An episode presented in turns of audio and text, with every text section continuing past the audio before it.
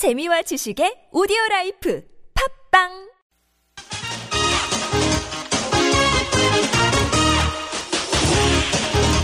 열린 아침 김만은입니다. 3부 시작합니다. 열린 인터뷰 두 번째 시간인데요. 한미군 당국이 고고도 미사일 방어체계 사드를 경북 성주에 배치하기로 공식 발표하면서 해당 지역 주민들 거세게 반발하고 있습니다. 그런가 하면 사드를 경북 성주에 배치하면 서울을 비롯한 수도권이 사드의 방어 범위에서 벗어나는 만큼 이걸 왜 들어오는 거냐 의문이 나오고 있는데요. 자주국방네트워크 신인균 대표와 함께 이 문제 좀더 자세히 짚어보겠습니다. 안녕하세요.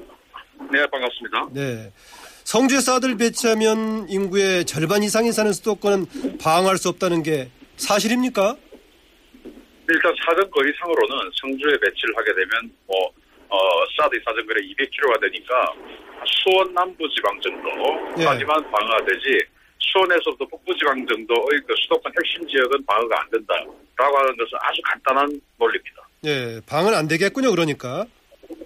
네, 그래서 서울 지역을 중심으로 한 수도권 핵심 지역은 방어가 안 되는 것은 그 성주에서부터 250km 이상 떨어져 있기 때문에 사드 사정거리 200km입니다. 그러니까 당연히 방어가 안 되죠.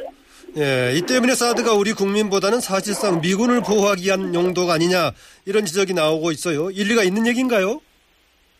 이제 미군을 보호한다, 또 미국의 국익을 보호한다. 어떤 것이 이제 우선인지 모르겠는데요. 미군을 보호하기 위해서는 이제 평택 그리고 오산에 미군이 제일 많이 있죠. 예. 그래서 일단 사정거리상으로는 경북 성주에 배치를 하면은 평택과 오산이 사정거리 내에 들어오기 때문에 일단 그것만 봐서는 평택과 오산이 방어가 되기 때문에 미군을 보호하는 건 맞고, 그리고 애초에 미국이 사드를 배치를 한다고 했던 명분이 미군 28,000명이 거주하게 될 하고 네. 그리고 그 평택 기지에 미군 28,000명뿐만 아니고 가족들 포함해서 5만 명 이상의 그 미군이 거주하게 될 것이니까 그 미국 국민을 보호하기 위해서 사드가 필요하다라는 게 명분이었고, 그로 인해서 부수적인 효과로 한반도 평화를 보장할 수 있다.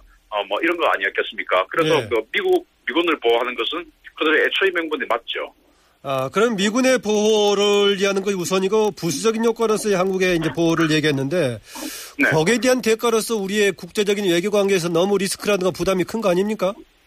저도 그렇게 생각합니다. 예. 그래서 지금 미중 간의 대권 경쟁을 하는데 우리가 미국과는 군사 동맹 그리고 중국과는 그 경제적으로 굉장히 큰 어떤 영역을 차지하고 있지 않겠습니까? 예. 따라서 미중 간의 패권 경쟁에 우리가 어느 정도의 스탠스를 취하는가는 굉장히 중요한 일인데, 다만 그게 말리는 어떤 그런 부분은 있지만 어쨌든 현재 북한의 핵미사일을 우리가 막을 수 있는 어떠한 여격수단도 없기 때문에 예. 그것이 서울을 방어하든 말든 서울과는 관계없이 서울 사는 사람만 사람이고 지방 사는 영남지방, 호남지방 사는 사람은 사람이 아니다. 이렇게 예. 얘기할 수 없지 않습니까? 예. 그래서 한반도의 3분의 2, 2분의 1 정도는 막아주니까 그것의 효과는 있다라고 말씀드릴 수 있죠. 네, 유재승 국방부 정책실장이 어제요. 서울을 방어하는 것은 패트를 1개 퍼대면 가능하다 이런 말을 했는데 이거 적절한 대안이라고 보십니까?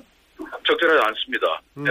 서울 중심부에 강남 어느 지역에 패트렛 포대가 있습니다. 그것을 이제 패트렛 3로 2018년도에 업그레이드를 하는데요. 예. 패트린 3의 여격거리가 20km입니다. 그래서 제가 알기로 서울 중심부에서 양쪽 가장자리로 뻗쳐져 있는 부분, 이를테면 강서구, 또 이를테면 강동구, 그런 지역은 방어가 안 됩니다. 그리고 서울 북쪽으로 20km 이상 있는 지역, 의정부나 고양, 이런 지역은 또 방어가 안 돼요. 그리고 서울 남쪽 수원 이런 지역도 방어가 안 됩니다. 예. 네, 그렇기 때문에 서울에 1개 포대를 배치한다고 해서 수도권 전역이 방어가 되는 것은 아니고 팩3는 워낙 사정거리가 짧기 때문에 서울의 핵심부만 방어가 된다. 이게 정확한 답이죠. 왜 그러면 국방부는 이런 식의 해명을 할까요? 그래서 국방부가 이 사드 문제는 우리 제주 해군기지나 평택 주한미군기지 이전 사업 이런 것을 봤을 때 하루 이틀 만에 해결되는 일이 아닌데 예. 너무 어떤 그 쉽게 생각하고 있는 것은 아니냐. 그리고 과거처럼 국방부가 그렇게 발표하면 그런 줄만 알고 지내야 했던 정보가 제한된 시기가 아니지 않습니까? 네. 이를테면 요즘 저 같은 사람도 있고 또 여러 전문가들이 많이 있잖아요. 네. 그래서 정보가 굉장히 많이 소통이 될 수밖에 없는데 국방부 아직도 70, 80년대적 사고방식을 가지고 있는 것이 아니냐. 라고 생각합니다. 그런가 하면 평택 미군기지도 사드 방어권에 들지 않는다 이런 주장도 나왔는데 북한이 이제 핵탄두를 탑재한 노동미사일 백두산 인근에서 평택으로 쏘는 상황을 가정해보니까 이걸 탐지하고 여경미사일을 발사하는 데 드는 시간 203초다. 그런데 그 시간에 노동미사일은 이미 사드 여격 가능 고도 아래로 떨어져 버린다. 그래서 효과가 없다라고 이제 항공대 장현근 교수가 주장했는데 이 문제 좀 일리가 근거가 있다고 보십니까? 네, 그분이 그 미사일 분야에 굉장히 전문가세요. 네. 그래서 저도 뭐 그분 논문을 많이 인용을 하는 편인데, 지구 공변 효과가 있지 않습니까? 네. 지구는 둥글죠. 그래서 북한에서 쏘는 미사일이 쏘자마자 우리에게 보이진 않죠. 둥글기 때문에. 네. 어느 정도 일정 고도 이상 올라와야 보입니다. 그래서 그런 것들 다 감안했을 때, 우리 그 사드가, 탐지하고, 그리고 이제 어떤 그 여기에 나서는 시간이 그분 말씀에 의하면 203초다. 그런데 203초 같으면 삼지연, 즉 백두산 아래 있는 삼지연에서 쏘았을 때 이미 평택으로는 40km 고도 이하로 내려 떨어지고 있는 시간이기 때문에 성주에 있는 미사일이 날아가면 40km 이하로 내려가서 성주에서는 여격할 수 없다. 그것이 이제 그 부분의 연구 결과고요. 예. 이제 북한의 그 노동미사일 기지가 여러 개 있지 않습니까? 그 중에서 삼지연에서 쏘았을 때 그렇고 그 외 기지에 쏘았을 때는 평택도 방어가 된다. 그래서 저는 그렇게 연구를 하고 있고 그러나 그 교수님 말씀처럼 삼지연에서 쏘면 안 되는 건 맞는 것 같습니다. 네, 성능 효과 또 국제적인 외교적인 딜레마 한두 가지 문제가 아니군요. 오늘 말씀 여기까지 듣겠습니다. 감사합니다. 네, 감사합니다. 지금까지 자주국방네트워크 신인균 대표였습니다. 네, 밖에서 연결했기 때문에 약간의 잡음 좀 들렸던 것 같습니다. 정부의 이번 결정 여러분은 어떻게 보시는지 50원 유료 문자 샵 091로 보내주시기 바랍니다. 계속해서 성주 지역 주민들 얘기 직접 들어볼 텐데요. 사드 성주 배치 반대 범군민 비상대책위원회 석현철 간사 전화 연결되어 있습니다. 안녕하세요. 네, 안녕하십니까. 뭐 반대 분위기 속에서 제가 안녕하시냐고 질문드리기가 좀 그러긴 합니다만은 네. 정부 이번 결정에 대해서 성주 군민들이 받아들이기 힘든 이유는 지금 어디에 있습니까? 아무런 절차와 동의, 이해를 구하지 않은 상태에서 무조건적인 희생을 강요하고 있는 것 같아서 네. 저희들 국민의 입장에서는 정말 바람직하지 않다라고 생각하고 있습니다. 무엇보다 지금 절차가 문제가 있다고 보시군요. 네네. 현재 성주 지역 주민들이 가장 우려하는 것은 어떤 건가요? 아무래도 참외 산업에 미칠 영향이 크지 않을까 이런 부분들을 걱정을 하고 있고요. 네. 자손들에게 이대로 이 결정을 물려줄 수는 없다. 이런 부분에서 굉장히 반발이 심한 것 같습니다. 네, 말씀하셨다시피 성주하면 역시 참외인데 참외 농사에 미칠 영향을 우려하고 주민들 건강도 좀 우려를 하고 있군요. 네, 그렇죠. 네. 지금 그러면은 이번 정부 결정 철회하는 겁니까? 아니면 적당한 보상이라든가 보완 대책이 필요하다고 보시는가요? 지금 저희들의 심정은 무조건 철회 아니면은 재검토를 주장을 하고 있습니다. 보상은 지금 저희들이 이렇게 거론할 당연한 아닌 것 같습니다. 아, 현재는 일단 현 단계에서는 국민들이 무조건 철회 요구하고 있다. 지금 상황에서 다른 보완책에 대한 좀 생각을 겨를이 없겠군요. 예, 그렇죠. 어제 그 서울에 있는 국방부에 직접 방문하시기도 했던데 국방부에서는 뭐라고 답변하시던가요? 사드 안정성에 대해서 원론적인 답변을 계속했습니다. 네. 그런데 저희들 국민들이 갑작스럽게 느꼈던 부분들이 너무나 크기 때문에 그러한 부분들이 사실은 귀에 와닿지는 않고요. 네.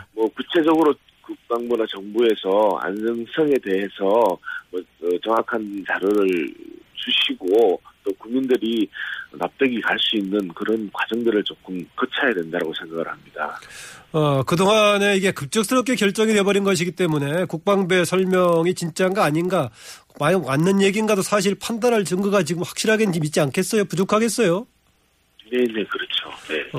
그래서 좀 한계가 있을 법하긴 한데 국방부가 지금 이제 100m 이내라면은 전자파 유해성 논란에서 이제 위험스러운 영역에 해당되지만은 성삼 포대하고 이제 성주 읍까지 거리가 1.5km니까 안전하다. 상당한 거리가 크다. 더구나 이게 각도상으로 전자파가 나가는 거니까 평지에 그렇게 영향을 미치지 않는다라고 해명. 상당히 거리 차이가 있으니까 조금 어떻습니까? 이 부분 받아들일만 합니까? 다른 해외의 또 괌이라든지 일본의 그런 거를 살펴보면은 일단 전자파를 쏘는 방향도 일단 해변이라든지 일단 민가에 직접적으로 전자파를 이렇게 방향을 설정하지는 않습니다. 그런데 저희 성주 지역은 와보시면 알겠지만은 성상포대에서 이렇게 성주 우리 읍민들이 대부분 거주하는 그 지역을 직접적으로 이렇게 방향이 설정이 되게 됩니다. 그래서 네. 저희들이 저 바로 성상포대를 바로 시측에서 이렇게 바라보는 국민들의 입장에서는 이 부분들이 굉장히 당혹스러울 수밖에 없습니다. 네. 아무리 뭐 안전하다라고 이야기하지만은 국민들은 그런 부분들이 사실 아직은 와닿지 않습니다. 성주읍이 그 포대에서 어느 쪽 방향에 있는 겁니까? 성주읍이 포 바로 아래쪽에 성주읍이 위치를 하고 있는데요. 네. 이제 김천, 뭐 경기 여러 서울 지방 쪽으로 아하. 이렇게 정면에 위치를 하고 있습니다. 아, 만약에 대북 방어형으로 하면 바로 그 방향에 성주읍 시내가 걸려 있다 그 말이군요. 그렇죠, 네. 그래서 한민국 국방부 장관이 사드가 배치되면 제일 먼저 레이더 앞에 서서 본인이 전자파로 몸을 실험하겠다. 이렇게 하면은 그래도 그러면 좀 우려가 해소가 될 만하겠습니까?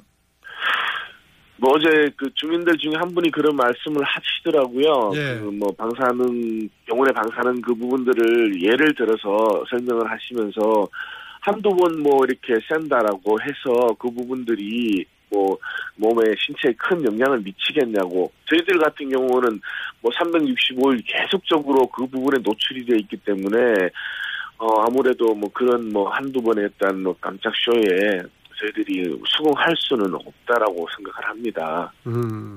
과거에 핵폐기장 논란이 있을 때도 안전하다고 하니까 그러면 중앙 부처 있는 데다 핵폐기장 만들면 어떻게 되느냐 이런 얘기가 나왔었는데 아예 그 부분에 사실하고 한번 뜰지는 모르겠습니다. 그러면 같이. 네. 예. 그렇죠. 네. 그 성주의 전체 인구가 4만 5천 명이기 때문에 다른 그 거론됐던 검토했던 사드 배치 유력 후보지들보다 예컨대 평택이나 칠곡 이런 데보다 인구 밀집도가 낮아서 상대적으로 조금 선택하기에 유리했다 이런 평가도 있던데 그런 해석 그런 평가 조건에 대해서는 어떻게 지역에서는 반응하고 있습니까? 그런 이야기를 들을 때 사실은 더 답답한 거죠. 아무리 국민의 생명이 한 명이든 아니면 10명이든 100명이든 그게 무슨 숫자가 뭐가 중요하겠습니까? 단 한 명의 국민의 생명도 안전이 담보돼야 될 텐데 국가가 이 사드가 정말 안전하다라면은 전국적으로 어떤 안정성에 대해서 모든 국민들이 신뢰할 수 있게끔 설명을 충분히 해주시고요.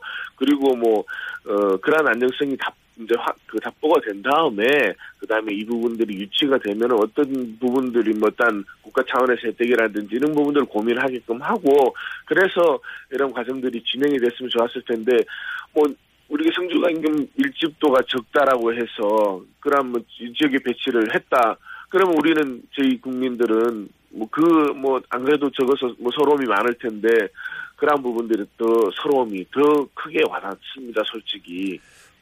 그동안 성주 군민들, 박근혜 대통령 또 새누리당 정부에 압도적인 지지를 보냈을 것 같은데 이번 결정에 대해서 서운함도 클 것 같습니다. 네, 그렇죠. 굉장히 저희들이 정부에 많은 사실 지지를 보내고 지금도 사실은 믿고 있습니다. 그런데 갑작스러운 결정에 그래서 더 당혹감이 큰지도 모르겠습니다. 여전히 믿고 있는 분위기입니까? 아직까지는? 글쎄, 그냥 큰 느낌에, 이게 쉽게 한번 정부의 결정이, 이렇게 쉽게 번복되리라, 그렇게, 그런 믿음도 그렇게 되지는 않을 거라고 생각을 합니다, 한편으로는. 네. 그런데 저희도 이렇게 그냥 바보처럼 당하고 있을 수는 없는 거 아니겠습니까? 끝까지, 네. 저희들 국민들의 아픔과 고통을 저한 정부에 말씀을 드리고 싶고요. 네. 그리고 국방부도 정말 우리 장관님도 내려오셔서 우리 지역민의 실태를 한번 보시고 이 지역의 모든 것을 정말 처음부터 제대로 한번 보셔서 그래서 이 부분들이 정말 우리 모든 국민들이 납득이 할 수 있게끔 차근차근 새롭게 진행되었으면 하는 그런 바람입니다. 네, 지금은 철회를 요구하고 있지만 또 한편으로는 이미 결정된 것이 철회가 쉽지 않을 것 같기도 하다. 이중적인 마음으로 답답하실 것 같은데 당분간은 국민들 시장 대책을 통해서 반대 운동이 계속될 수밖에 없겠군요. 네, 그렇죠. 맞습니다. 예, 지속적으로 지금 그 매일 저녁에 우리 국민들이 자발적으로 나오셔서 촛불 집회도 이어가고 있고요. 예. 이게 모든 게 우리 국민들의 마음이 아닌가 생각됩니다. 네. 네, 어려운 가운데 오늘 인터뷰 고맙습니다. 네, 감사합니다. 네, 지금까지 사드 성주 배치반대 범군민 비상대책위원회 석현철 간사였습니다.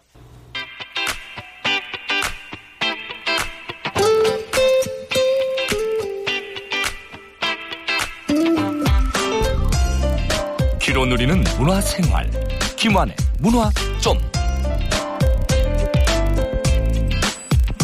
우리 사회의 다양한 문화현상, 그 이면을 들여다보는 시간이죠.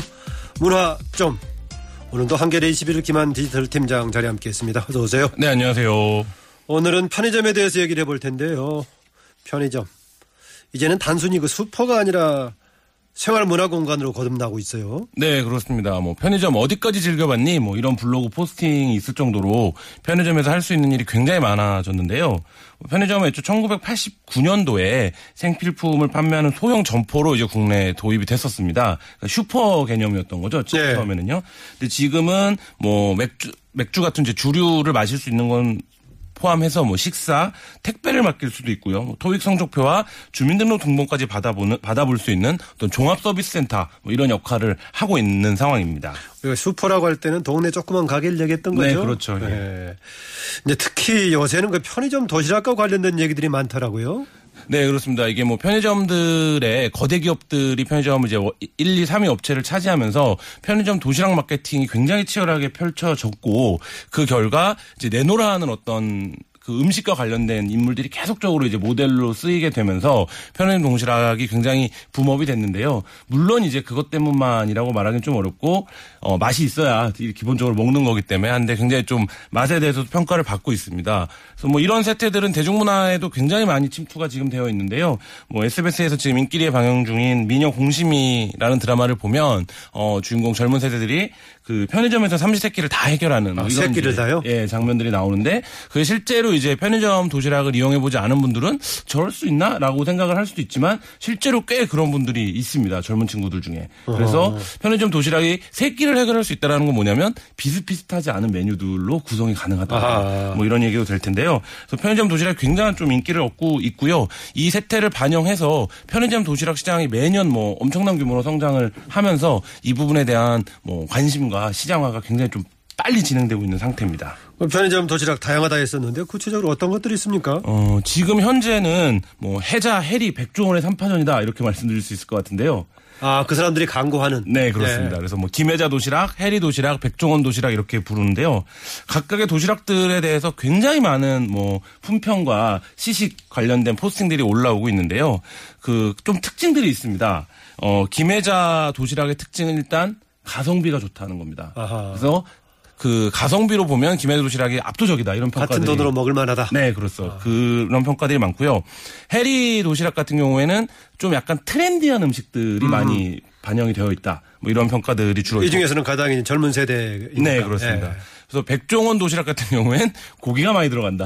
뭐 이런 이제 평가들이 주로 일을 읽고 있는데요. 저도 뭐 이 세 가지 다 먹어보긴 했는데, 저는 뭐 이렇게까지 미묘한 맛의 차이는 잘 모르겠지만, 과거에 비해서 굉장히 좀 풍성해진 것은 분명하다. 뭐 이런 느낌은 들었습니다. 뭐 값싸고 맛있는 게 제일 좋지 않겠어요? 편의점이면은? 네, 근데 이제 그 안에서도 어쨌든 보다 높은 수준의 식사를 하고 싶은 욕구 같은 것들이 있기 때문에 요새 뭐 도시락에 소갈비 도시락도 나와 있고요, 편의점에. 예. 뭐 굉장히 많습니다. 뭐 그다음에 이제 다이어트를 위한 뭐 두부 스테이크 샐러드 도시락 뭐 이런 것들도 있고요. 그래서 하여튼 또 찌개가 도시락에 들어와서 그 편의점에서 데워 먹는 형태로 먹기도 하거든요. 예, 예. 그래서 뭐 그런 것들이 굉장히 좀 다양하고 풍부해졌다 이렇게 얘기할 수 있을 것 같습니다. 도시락 외에도 편의점 음식 레시피가 굉장히 많다고요. 네, 그렇습니다. 그 나만의 조리법을 추구하는 것을 이른바 모디슈머라고 하는데요. 그러니까 편의점에 있는 음식들로 다양한 형태의 다른 음식을 변형하거나 해서 먹는 뭐 이런 형태의 것들이 굉장히 유행을 하고 있습니다. 유튜브에서 편의점 음식을 키워드로 검색을 해보면요.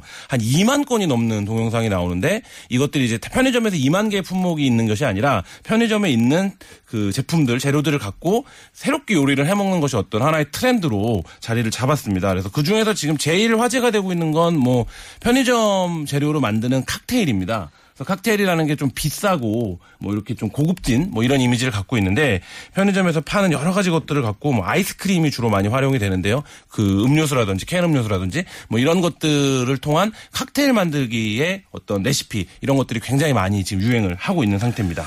이런 세태를 어떻게 봐야 할까요? 글쎄요. 좀 굉장히 복잡한 얘기가 될 수 있을 것 같은데요. 그 소설가 김혜란 씨의 단편에 보면 나는 편의점에 간다라는 그 작품이 있습니다. 아하. 그래서 이 작품의 제목 자체가요? 네네. 한 대목을 읽어서 김혜란 씨의 젊은 세대들이 굉장히 많이 읽는 소설가 중에 한 명인데요.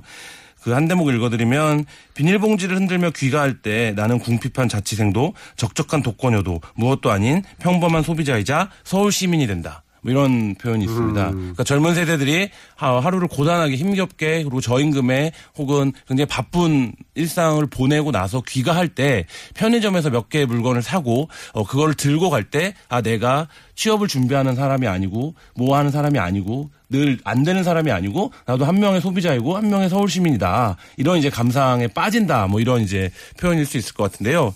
이 겹쳐 있겠네요. 편의점에 가는 사람도 있고 편의점에서 팔고 있는 알바하는 사람도 요새 네, 젊은 세대들이 편의점 알바의 경험을 한 번씩 다 갖고 있기 때문에 또 이제 그러면 완전히 입장의 공수가 뒤바뀌어서 아 나도 여기서 물건을 그냥 사갖고 맥주라도 그냥 사갖고 집에 가는 사람이면 좋겠다 이런 생각을 이제 또 많이 하게 되는데 사실 이제 뭐 그런 부분들이 겹쳐져 있는 공간으로 편의점이 활성화되고 있다라는 측면을 하나 봐야 될 것 같고요. 또 하나는 편의점의 타깃입니다. 앞서 89년도에 편의점이 입점했다고 얘기를 드렸는데 제 기억에 한 90년대 IMF 전까지만 해도 편의점이 약간 고급스러운 슈퍼의 이미지였었거든요. 그래서 편의점 물건은 좀 비싸다 이런 얘기를 저희 어머니도 많이 하셨었는데 그래서 언젠가부터 또 실제로 좀 비싸지 않았어요? 네, 실제로 좀 그렇죠. 뭐 지금도 이제 물건의 개별 단가들을 따지면 그럴 텐데 지금 워낙 마트는 묶음 상품을 많이 팔기 때문에 편의점은 이제 낱개로 많이 팔고요. 그런데 언젠가부터 편의점을 이용하는 주 타깃층이 뭐 청년이라든지 아니면 그 노약자라든지 이런 이제 사회적 약자로 좀 타깃이 변화해 갑니다. 그래서 그런 과정들이 편의점의 좀 위상이나 타깃 오디언스가 바뀌면서 좀 공간의 성격 변화가 일어난 게 아닌가 뭐 이런 생각도 듭니다. 네, 조금 전에도 얘기했었지만 결국 청년 세대 또 빈곤의 문제가 편의점 열풍에 복합적으로 투영돼 있다. 뭐 그래 볼 수 있겠죠? 예, 그렇습니다. 뭐 모든 문제나 유행이나 트렌드 같은 것들이 사회적 문제와 특징과 연결이 되어 있다라고 이제 이해할 수 있는데요. 예를 들어서 지금 일본의 편의점은 굉장히 실버화되고 있다고 합니다. 그러니까 노인 세대들, 혼자 사는 노인 세대들이 많아지면서 이 노인 세대들을 위한 상품들이 편의점에 전면에 등장하는 것이 지금 일본에서 굉장히 좀 많은 그 관심을 받고 있는데요. 이것은 편의점의 주 고객층이 젊은 층에서 혼자 사는 노인으로 이동하고 있는 그리고 일본 사회가 폭발적으로 고령화되고 있는 것과 좀 연관이 되는 인구사회학적 변화와 관련이 되는 이제 이런 변화일 텐데요. 앞서 말씀드린 것처럼 최근 들어서 이 편의점 도시락이라든지 편의점에 이런 가성비를 찾는 이런 흐름들이 굉장히 강화되는 건 한국 사회의 청년 문제가 좀 대두되고 그것이 대중문화적으로 소비적으로 늘 우울하고 뭐 침울할 수는 없기 때문에 트렌드화되는 과정에서 결국 나타나고 있는 현상이 아닌가 뭐 이런 생각도 듭니다. 그 가성비 가격 대비 성능이란 이것도 나온 지가 몇 년 안 됐죠? 일상화된 게. 네, 그렇죠.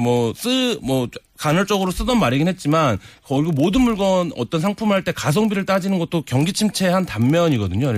경기가 좋으면 사실 가성비를 따질 필요성이 적어지잖아요. 근데 젊은 세대들이 청년 세대들이 지금 가장 가성비를 따지는 세대입니다. 그래서 이게 내가 이 가격을 투여했을 때 이것의 성능이 어떤 것인가, 내가 이 시간을 투여했을 때 이것을 하는 것이 맞는 일인가 이런 것들을 일상적으로 굉장히 치열하게 고민하는 세대가 지금 청년 세대가 아닌가 이런 생각이 듭니다. 그 얼핏 97년 그 IMF 직후에 치킨 열풍이 생각나기도 하는데요. 네. 많은 분들이 아실지 모르겠지만 치킨이 외식 메뉴에 1위로 등극한 해가 97년도입니다. 그리고 그 이후부터는 한 번도 1위 자리를 뺏기지 않았었는데요. 이 97년도가 바로 한국 사회를 기념비적으로 바꿔놨던 사건이었던 IMF 파동이 있었던 해죠. 그래서 그 이후로 이제 치킨이 계속적으로 외식 메뉴가 1위가 되고 어떤 값싼 외식의 대명사가 됐는데 근데 여긴 두 가지 특징이 동시에 있습니다. 그런 경제적 변화와 함께 그다음에 그때 이제 외식을 주도하기 시작한 세대가 이른바 닭을 물에 빠뜨려 먹는 형태의 음식에서 비교적 좀 튀겨본 닭을 많이 먹어본 세대로. 빠트린다는 것이 백숙이라든지 이런 걸 얘기하는 건가요? 그 영화에도 나왔던 표현이기도 한데요. 근데 어쨌든 뭐 이렇게 이런 세대적 변화와 경제적 변화가 맞물리면서 어떤 이제 상품들이나 장소가 완전 유상을 달리하는 뭐 이런 일들이 종종 생기는데요. 편의점 역시 이제 마찬가지라고 보여집니다. 그래서 그 웰빙이나 뭐 TV에서 이제 힐링이라든지 이런 것들을 굉장히 많이 얘기하지만 실제로 이런 것들을 챙길 여유가 없는 세대들이 식당에서 밥을 먹으면 지금 뭐 한 7,000원, 8,000원 뭐 좀 비싼데 10,000원까지도 가는데요. 편의점 같은 경우에는 보통 3,000원에서 한 4,000원대 정도면 해결이 되니까 뭐 그런 부분들이 이제 반영이 되고요. 이게 지금 비단 편의점뿐만이 아닙니다. 그래서 패스트푸드점들도 굉장히 좀 전반적으로 지금 호황을 누리고 있는 상황. 그러니까 되게 얼마 정도라고요? 편의점의 도시락이? 3,000원 후반대에서 한 4,000원 정도. 예, 그 정도. 그리고 조금 더 싼 거는 뭐 2,000원대도 2,000원 후반대도 간간이 있고요. 뭐 단품류로는. 그러니까 굉장히 싼 편인 거죠. 편의점뿐만이 아니라 그 패스트푸드도 전반적으로 호황이라고요. 네네 그렇습니다. 국내 패스트푸드 같은 경우에 이게 얼핏 생각해보면 그 웰빙이나 좀 이런 것하고 느리게 살기, 슬로우푸드 이런 것이 동시에 유행하는 시대에 왜 패스트푸드점이 이렇게 늘어날까 뭐 이런 생각도 드는데 점포가 굉장히 빠르게 늘어나고 있습니다. 그래서 롯데리아의 경우에 3년 전 2010년에 비해서 220개가 점포가 늘어났고 3년 사이 220개가 늘어난 거죠. 맥도날드 역시 87개가 늘어났는데요. 이것 역시 편의점이 유행하는 것과 약간 같은 맥락입니다. 그러니까 약간 가성비가 좋은 괜찮은 한 끼 식사를 할 수 있다라는 점 이런 점들이 젊은 세대를 공략하면서 굉장히 많은 마케팅과 또 대중문화의 어떤 PPL 협찬으로 들어가는 것들이 물리면서 그냥 지금 큰 유행을 하고 있는 상태입니다. 네, 문화점 오늘은 편의점 도시락과 관련한 세태 시대적인 상황에 대해서 얘기 나눠봤습니다. 오늘 말씀 고맙습니다. 네, 감사합니다. 네, 지금까지 한겨레이십일 김한 디지털 팀장과 함께하는 문화점 시간이었습니다.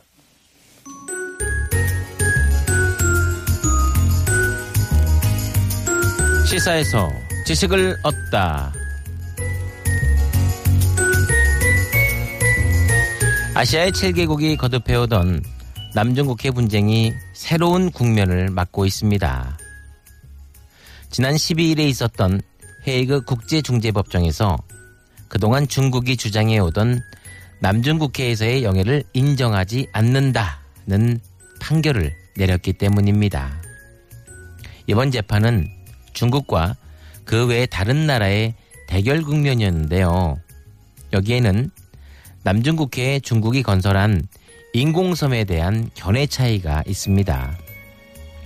중국은 남중국해 한가운데에 있는 스프레틀리 군도의 암초에 인공섬을 만들었고 그것을 기점으로 영해와 배타적 경제 수역을 주장하였습니다. 국제법상 섬은 12해리의 영해와 200해리의 배타적 경제 수역을 갖게 됩니다. 반면에 암초는 영해만 인정이 되는데요. 또 하나 간조 노출지라는 것이 있습니다. 이것은 암초 중에서도 썰물 때만 살짝 보이는 애매한 것을 말합니다. 이번 판결에서 중국의 인공섬들이 바로 이 간조 노출지로 판정이 된 것이지요. 요즘 먼 바다의 인공섬은 강대국들의 욕심을 채우는 수단이 되고 있습니다. 우리 오른쪽과 왼쪽에 있는 두 나라 모두 이 인공섬 만드는 데는 아주 일가견이 있는데 어떻게 해야 될까요?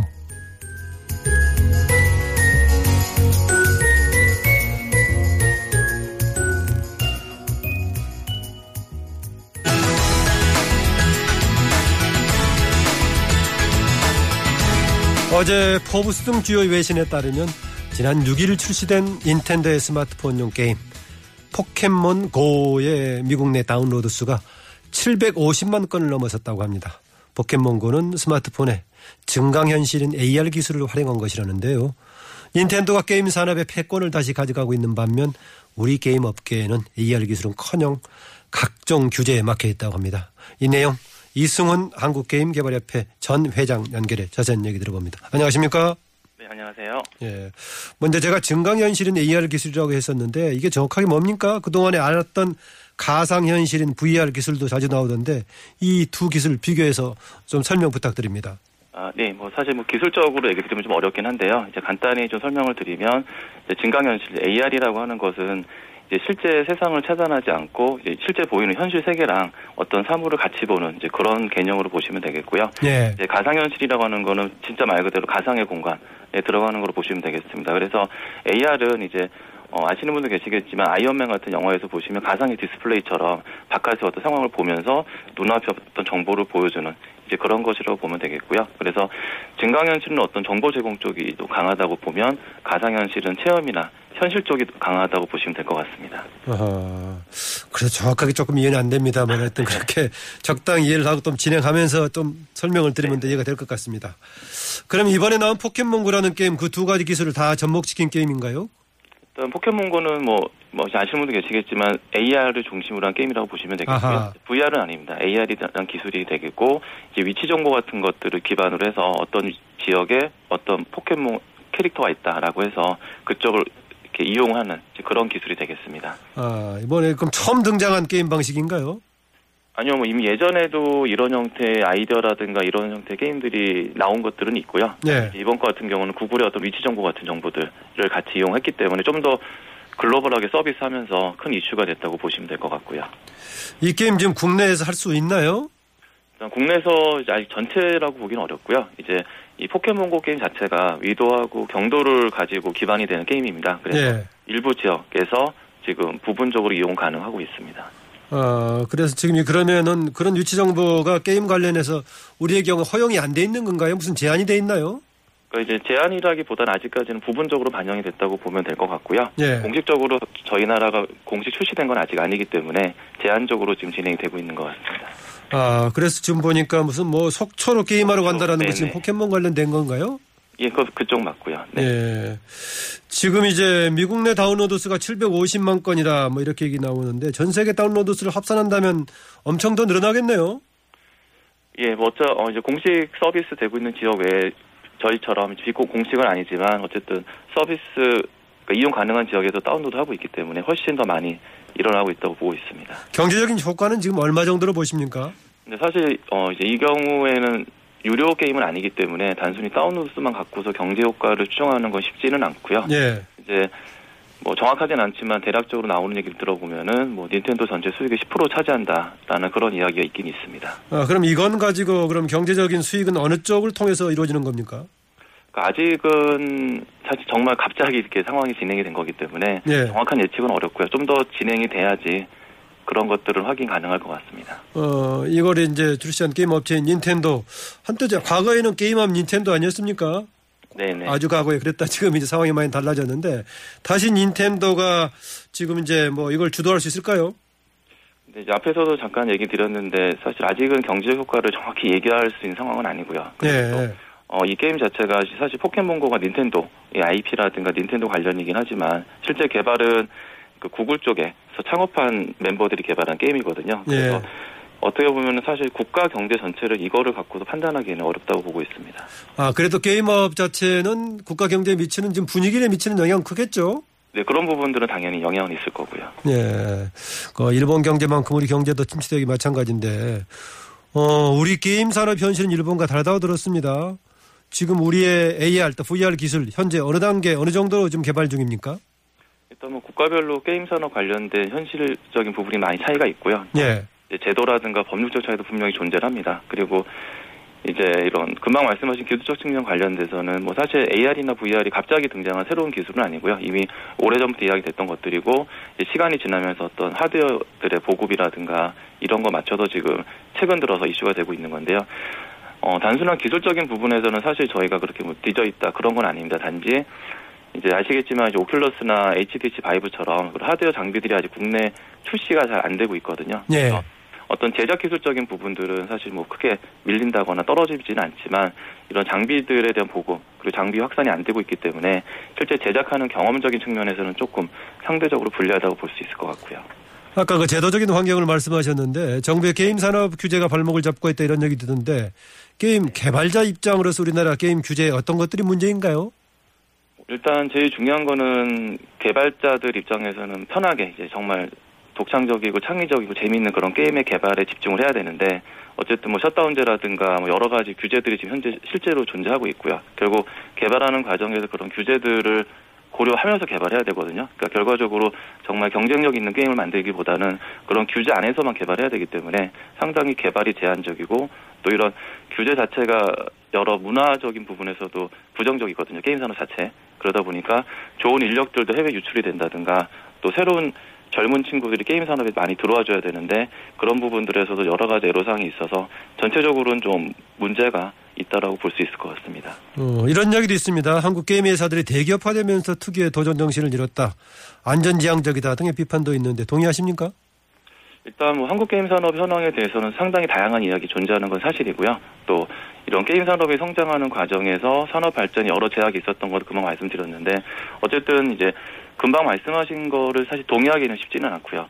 어쨌든 계속 뭔가 도전하고 뭔가를 하려고 노력들 하고 있습니다. 하지만 어떤 얘기드렸던 규제라든가 제한적인 것들이 있다 보니 적극적으로 공격적으로 진행을 못하는 건 사실이고요. 네, PC 게임 얘기도 안 할 수가 없는데요. 10년 전만 해도 한국 게임이 좀 강세지 않았습니까? 그런데 지금 요새는 안방에서도 외국산 게임에게 자리를 내줬다 이런 말이 들리던데요. 네, 이제 일단 최근 보도에 따르면 국내 PC 게임 이용자 다수가 해외 게임 사업체가 만든 게임들 이용하고 있다는 거 말씀하신 것처럼 사실이고요. 네. 이제 아까 얘기드렸던 뭐 셧다운제라든가 여러 이제 이슈들이 생기면서 사실 대기업들이라든가 중소개발사들이 최근 한 3, 4년 사이에 상당히 좀 많이 위축된 건 사실입니다. 그러면서 대부분의 국내 게임 개발사들이 모바일 쪽으로 집중을 했었고 그런 과정에서 PC 게임들이 많이 축소됐습니다. 그래서 어쨌든 지금 상태로서는 상당히 안 좋은 건 사실이고요. 그런데 어쨌든 뭐 그렇지만 이제 게임 개발사들이 다시 경쟁력을 높이기 위해서 여러 가지 노력들을 하고 있고요. 어쨌든 뭐 이런 규제라든가 진흥이 좀 잘 된다면 뭐 시간은 좀 걸리겠지만 어느 정도는 회복이 가능하지 않을까 그런 의견들도 많이 있습니다. 예, 정부는 18일 이제 게임 문화 진흥책을 내놓는다고 했는데 게임 산업 발전을 위해서 이 정부의 진흥책에 어떤 내용이 들어가 있다고 보십니까? 일단 뭐 제일 중요한 거는 현장의 목소리가 좀 꼭 반영이 됐으면 하고요. 예. 그리고 뭐 오늘 얘기하는 거지만 게임 관련된 기술들은 계속 발전합니다. 그리고 이런 AR이나 VR 같은 기술들도 계속 등장하고 있기 때문에 결국 이제 뭐 지금 당장 갑자기 뭐 이렇게 개선해주고 진흥한다고 해서 확 달라지는 건 아니고요. 어쨌든 시간이 필요하고 과정이 필요하기 때문에 앞으로 경쟁력 있는 부분들, 이런 뭐 게임 산업 발전을 위해서 새로운 기술을 반영한 부분들 또는 이런 뭔가 새로운 환경에서의 게임들 활성화에 대한 부분들, 결국 산업 발전이라든가 산업 육성에 대한 것들이 필요하다고 보고 있고요. 예. 결국 창작 개선이라든가 산업 활성화에 대한 지원들이 꼭 들어갔으면 좋겠습니다. 예. 오늘 말씀 감사합니다. 네, 감사합니다. 네, 지금까지 이승훈 게임개발협회 전 회장이었습니다. 네, 오늘 방송에서 다뤘던 사드 문제에 대해서 청취자들이 아주 많은 의견 주셨는데요. 정부의 결정 또 진행 과정을 비판하는 목소리가 높습니다. 9471님, 사드 레이더 앞에서 내 몸으로 실험하겠다니 그게 국방부 장관이 할 말입니까? 한심합니다. 라고 지적해 주셨습니다. 0781님, 2500만 서울과 수도권 국민의 안전은 어떻게 되는 겁니까? 이 커버가 안 되는 지금 사드 배치 지적하는 겁니다. 3887님, 안보를 내세우는 사드가 안보를 위협한 오히려 괴물이 되는 거 아닌지 불안하기 짝이 없습니다. 라고 주셨고요. 9235님, 북한의 핵미사일 방어를 위해 사드를 배치한다는데 우리 머리에서 핵미사일이 요격돼 폭파하는 게 더 위험하지 않나요? 라고 상상해 보셨습니다. 지적해 주셨습니다. 5594님, 국방부도 국민을 개나 돼지로 생각하는 것 같습니다. 라고 주셨고요. 729님, 성주 국민 여러분의 반대운동이 성공하면 좋겠습니다. 힘내십시오. 라고 의견 주셨습니다.